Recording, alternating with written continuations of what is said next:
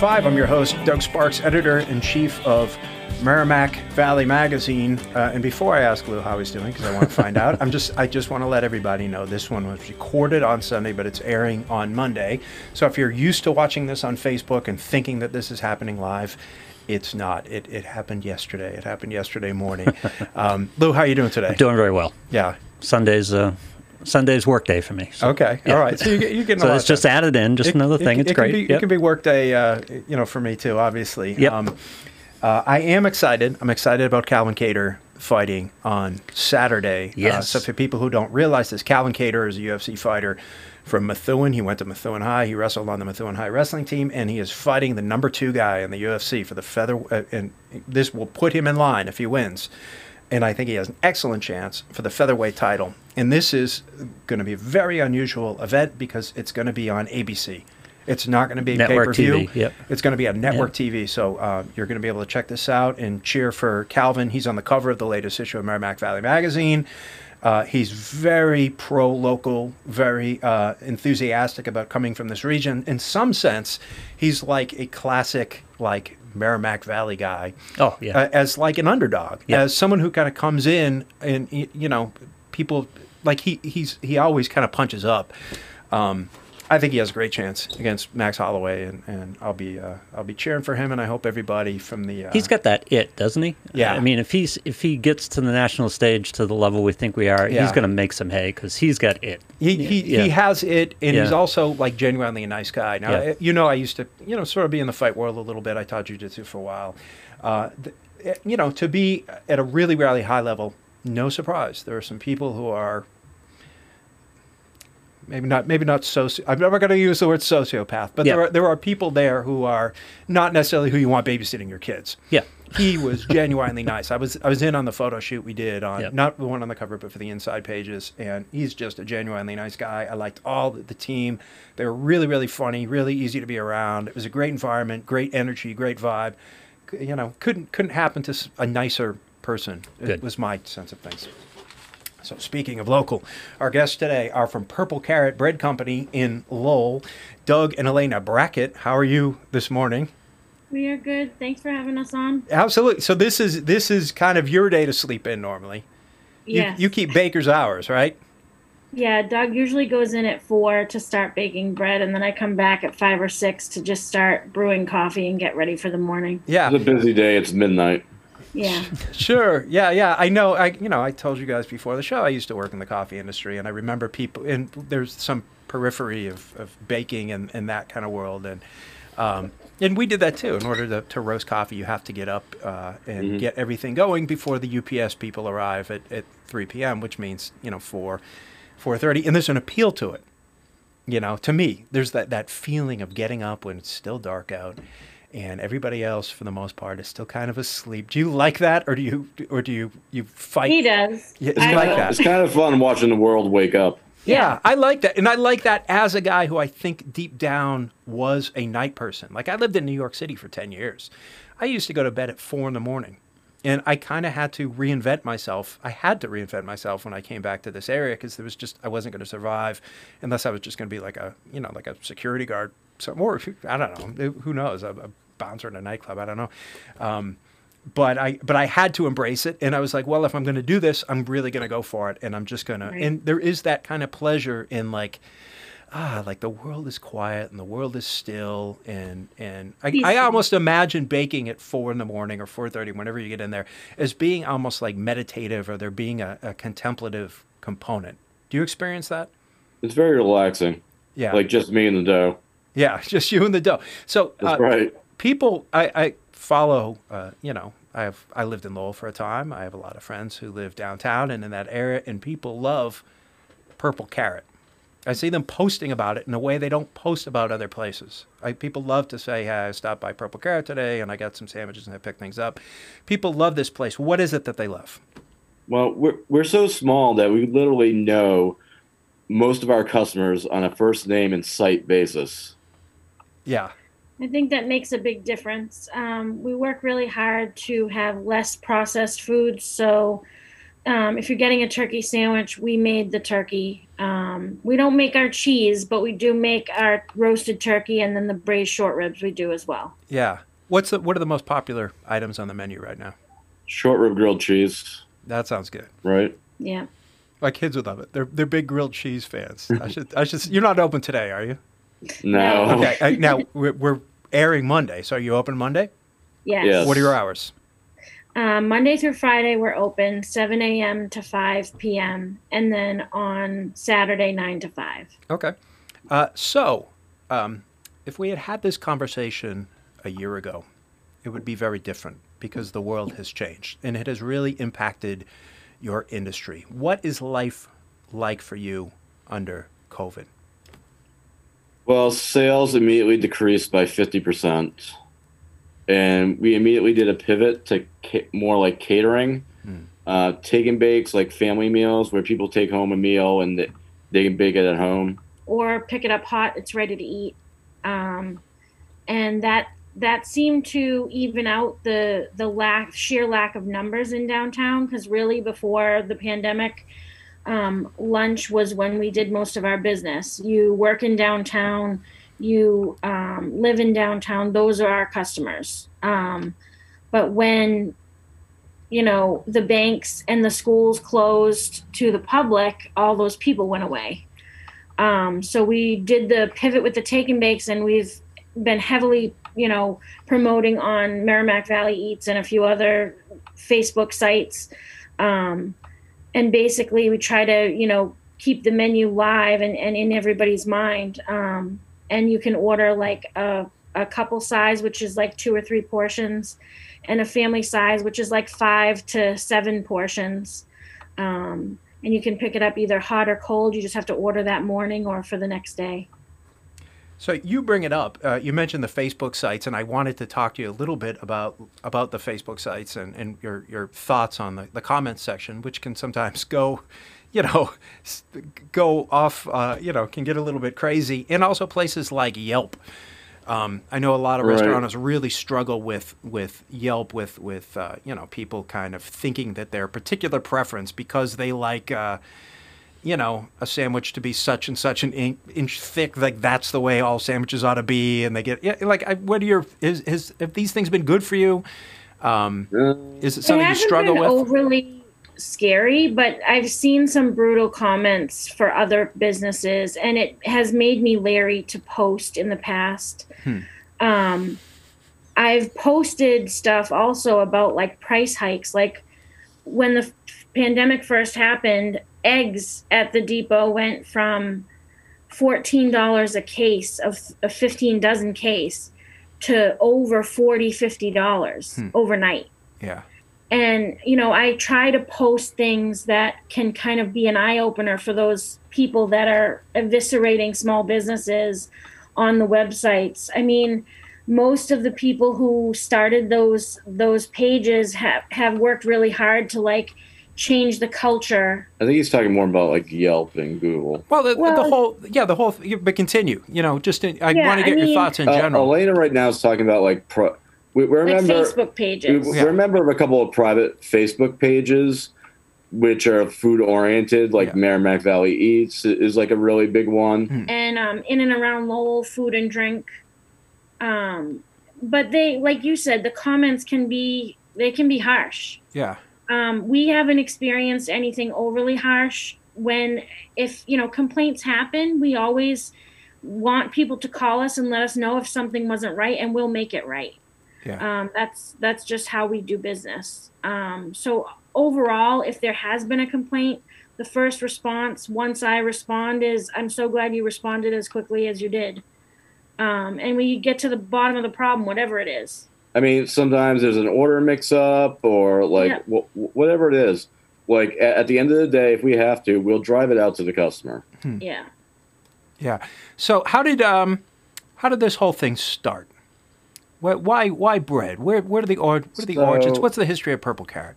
So I was a professional. Um, I was a restaurant chef for a long time, and I kind of got. Bur- Actually, I have to go back further than that. I during the 2008 housing crisis, I was a restaurant chef at an American bistro in Worcester, which is now closed. But they, I could just tell they were closing. And a friend of mine owned an artisan um, bread bakery in Western Mass. in, in Western Mass called Five Loaves. And he was opening dinner at night, and it was a farm to table concept. And he needed like a restaurant chef. So, what we would do is we would buy the ingredients, and then we'd create a different menu every week. We'd have like five entrees and five like small plates. And we, we'd just do that like four or five nights a week. And I met Alaina, and we got married and p- part of my salary was I lived above the bakery. So when I woke up every morning, I could smell fresh bread, and I hmm. never and I didn't have and like I had I worked there three or four years, so I always had access to fresh bread. And we moved out to Lowell. I was like, okay, I, I got I got a job working at a very nice country club, and I was like, where do we get the good bread? And Alaina, you you tell it. I was there for like 20 minutes going through all the towns, and I'm like, there's nowhere like that has good bread. Like I went through, you know, just different towns, just trying to see what I remembered from when I I grew up in Lowell. Um, and he finally was like, "Fine, I'll just make my own." And he, for a couple weeks, was tinkering with it, and then one day out of the blue was like, "Here, try this," and I was like, "This is really good bread." Hmm. so we ended up. Um, So she, without my knowledge, took the bread. She she found out that there was a farm market on Jackson Jackson, Street. Street, and she's like Jackson Street. Well, like my mother wouldn't even let me walk down there when I was a kid, and she went up there with her loaf of bread and brought it to the farm market manager, and she's like, "Okay, can you do this next week?" So we were selling bread the next week at the farm market, and that's literally how we got started. Keep in mind, I still had my full time chef job, so we rented a space at a local church, and we're producing bread out of there. Yeah, you know, it's uh, we did an article on on artisan bread um, a couple of years ago. I, th- I think it was a couple of Januaries ago, and I th- I think the idea for it originally came because for for a time I lived in Woodstock, New York, Right. and in downtown Woodstock you have bread alone, which Sure. is like it, it's something I I just lo- it's like it's actually very similar to purple carrot in a lot of ways. Mm-hmm. Like the feel of it, and it's like you know people kind of know you there, and the food is really good, and, and the bread is like amazing. And I just always remember thinking, man, I wish I, I had I wish this was around. That was where the idea came from. Where is where is the bread alone of the Merrimack Valley? And it was pretty tough. You know, it was pretty tough to find uh, people like you throughout the region doing that that kind of stuff. Is there something magical about bread itself? Is there something about that food that is just like makes it so that like I mean, how long has it been around for? Two thousand years? Well- I It's don't know. ancient. It's ancient. ancient, Why is it and still with us? Why are we still talking about bread after it was invented thousands of years ago? It's like the first meal. Like I don't know. It's I- just flour, water, and salt. Yeah. I think that it's a comfort food. I think it's a food that you would bring through the ages to someone that you were visiting. I think it was it's it's not complex. So I think that's why it's come through the ages and is something that is still talked about. Yeah. Is there a tension between innovation, like in coming up with new sandwiches and new things for people to eat, and preserving the traditional aspect of bread? I think that I- bread is is simple. Um, you you can add other things to the bread, to like other components in a sandwich, but bread itself doesn't need to change or be reinvented. For me personally, I feel like the start of the sandwich is you always start with the bread, Hmm. and everything else is just a garnish. It's just an embellishment. Yeah, I, I kind of think. I mean, there's there's so much. I, my feeling is that in general, people are better educated about food and culinary culture now, probably because of you know the Food Network and stuff on TV, which is very family friendly, so you can kind of watch Right. it with the kids and you can kind of learn a lot. And it's, um, you know, I would imagine that at least some of my grandparents, if I said, "Hey, "Hey, do you want a short rib sandwich?" would have gotten very confused. And been like, "What is that?" No, I just want a, I just want grilled cheese. Um, Right. You know so there's there's some It, but but I think to mo, to your average maybe you know millennial, a, a, short rib sandwich is there's nothing strange or odd or exotic about that. Well, I came from fine dining, and I really wanted to take like a fine dining aspect to a casual concept. Hmm. So, well, like I use traditional like French and European te- techniques, like w- when we, when we braise our short ribs, for example, or like the bread is all European based, and I really want to take like a chef, like we make all the dressings, all the sauces, like all the soups are made from scratch.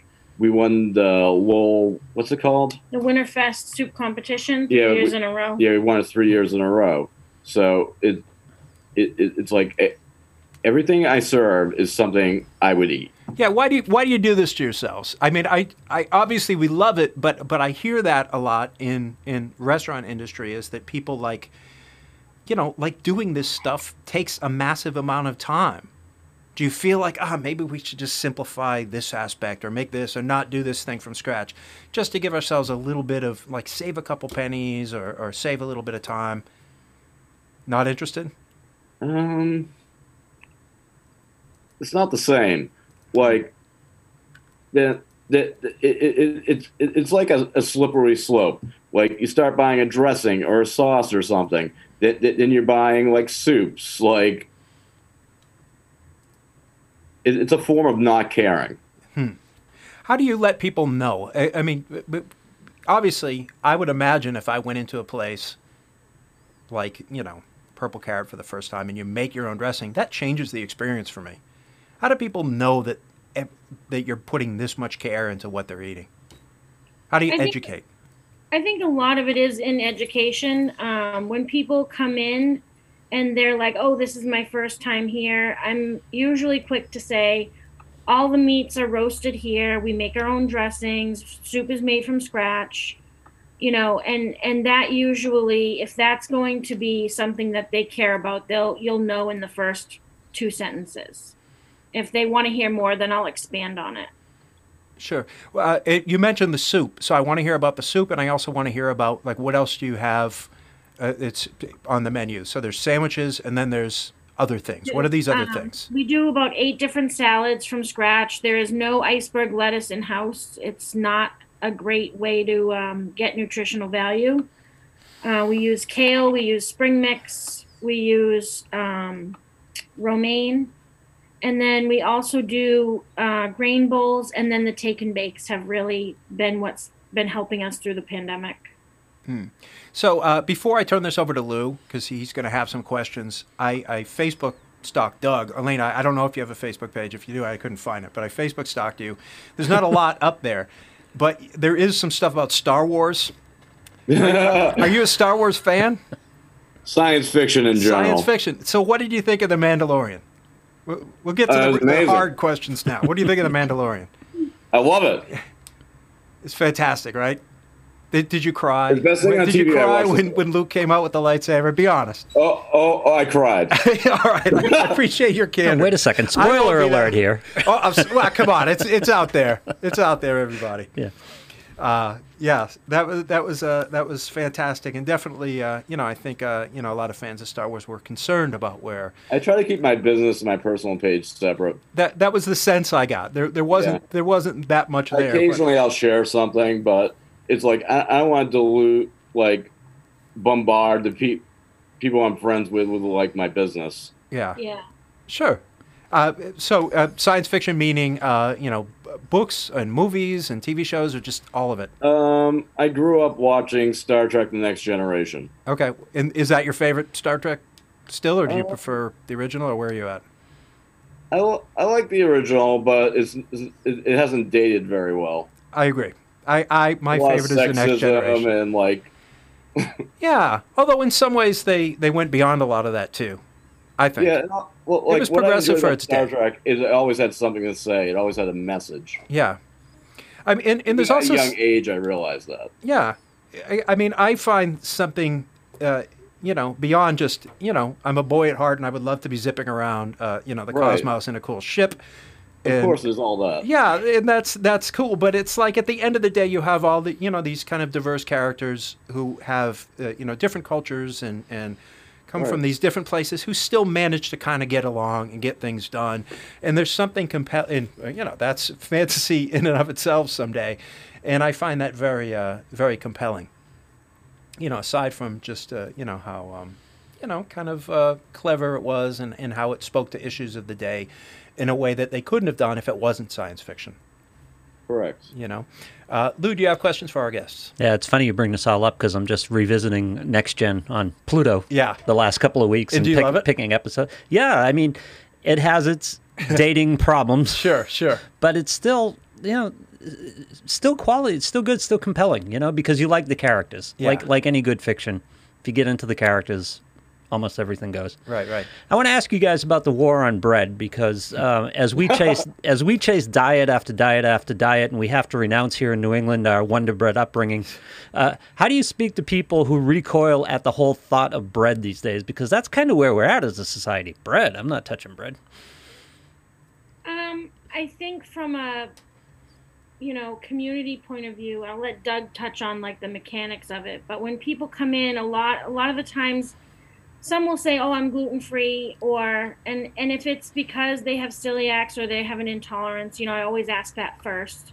Um, but, but if it's just because they you know they that bread is bad, anything is bad in excess um, nothing is good for you in excess. The good things about our bread is there's minimal ingredients. There's not a lot of chemicals. There's not a lot of other ingredients that you can't pronounce. There's water, salt, yeast, and flour, and that's it. And whatever it is, if it's garlic and rosemary, then there's garlic and rosemary. But there's no fillers, there's no preservatives, there's no anything extra. Um, a lot of people will call and say, Does your bread have a lot of salt? Um, it really doesn't. We do it in small batches of like eight, and that's how many tablespoons? Five. Five tablespoons of salt in eight whole loaves of bread total. Wow. Um, and so I think that from a educational point of view, that's kind of how I attack those questions. I don't know if you have something to say about from a, a cooking point of view. Like um, the sour the sourdough is made with wild yeast, so for, for, from a starter, so it doesn't even have commercial yeast in it, and a, a lot a, a lot of um, Customer. A lot of customers find that that may be um, gluten intolerant can eat sourdough because it's easier to digest. Because But the because the important awareness here starter is rather that commercial yeast. the important awareness here is that Wonder Bread and white bread is a whole different animal than Mhm. what you guys are producing, right? It's not really bread. Yeah, exactly. Yeah. There's a thing in Wonder Bread called dough conditioner. I don't even really know what that is, but conditioner belongs in your hair, not in your bread. Let's go back to the COVID part of this for a while, and I don't want to. I don't want to make this into a moratorium or anything, but uh, how long can you survive under the current conditions? How how strenuous are the current conditions for your business? Without government financial aid, Yeah, not very long.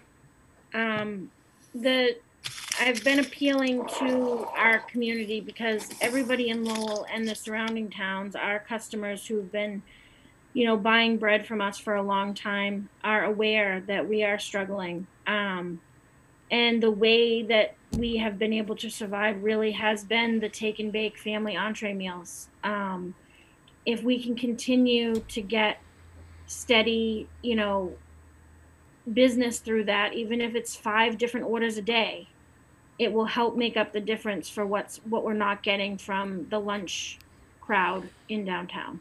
Honestly, it's scary because we've watched restaurant after restaurant Yeah. on Merrimack Street close down, Yeah. and we're still here. I'm not sure why.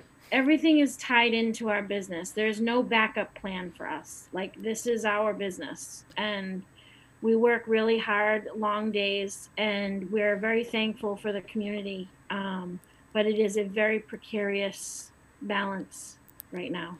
What is the scary date for you? In other words, if I said to you right now, we're not going to jump another, another level of recovery or return until, say, April 1st, how would you react to that? I don't know. That's a hard date, isn't I, it? I, I don't know. Sometimes it's like everything's evaluated on a daily and a weekly basis right, now. Right. Hon- honestly, we do farm markets. So basically, as long as we can get to farm market season, we're okay, which is around June. Yep. Uh, this period is this period has obviously changed your business, and you guys adapted quickly, as you talked about. What are some of the changes that occurred because of COVID that you're going to take forward permanently in your business? Um, I definitely have learned a lot. I mean, we've always cleaned the cafe like every other business, but learning how this virus is contagious and just having better disinfecting practices is important. That's something that won't change, you know. Um, things I didn't think about before, I definitely am adding to my regular cleaning, um, and I don't plan to stop that. Um, as far as food, I feel like DoorDash and Grubhub aren't going anywhere, and that will be a permanent part of food service business going forward. yeah, Do you regret that? Um, it's They- a necessary evil. it takes thirty percent, so like it's a lot. Um, it took about three months pre pandemic of just letting it build so that doing it became worth it. Um, we get enough business from it now that we don't, it's not as bad feeling the 30%, but it's still, it's still a big chunk. Yeah. What are other ways people can support you if they just want to support a local business? Do you have gift certificates? You sell T-shirts? You sell merchandise? What else can they, if they want to go Yeah, throw a couple do. bucks your way? What do they do? You have gift cards. You can buy them over the phone or come in and purchase them. Um, the take and bakes, there's a menu on our website, full menu. Again, we have family size, couple size. That's really the quickest way to help us. Um, we do sell totes that say purple carrot. And um, We're gonna be publishing a Valentine's Day menu any day now. Yeah. yeah. Dinners so, for two. Yeah. And you will let us know when that's Yeah. that's ready. So we will uh, we will spread the good word. Um, I have one last digression for you before we uh, before we say goodbye. I have to ask uh, because I wrote an article for Merrimack Valley Magazine a couple of years ago on clocks. And I'm looking in the back right now and I see something I don't normally see these days. You have a grandfather clock. Please tell me wh- what there has to be a story there. Um, it's m- our mother, Doug's mother-in-law lives with us, and um, her late husband. It was his clock, and and um, so we just it's definitely part of the home. Do you, do you wind it every day? Does it still work? No, we haven't gotten it um, serviced in a while, but we definitely keep it as part of our uh, mem- remembrance of him. Yeah. Well, there, there are some clock, as I found, there are some clockmakers in the Merrimack Valley. So if you want to support them, go, uh, you know, when you're ready, go go have them uh, tinker with that thing and get it working. Because man, there there are, you know, that's uh, that's a cool sight. That's very cool to see. Anyways, my guests today have been uh, Doug and Alaina Brackett from Purple um, Purple Carrot Bread Company in Lowell. Thank you so much. Thank you. Thank All you. right, take care, guys. Thank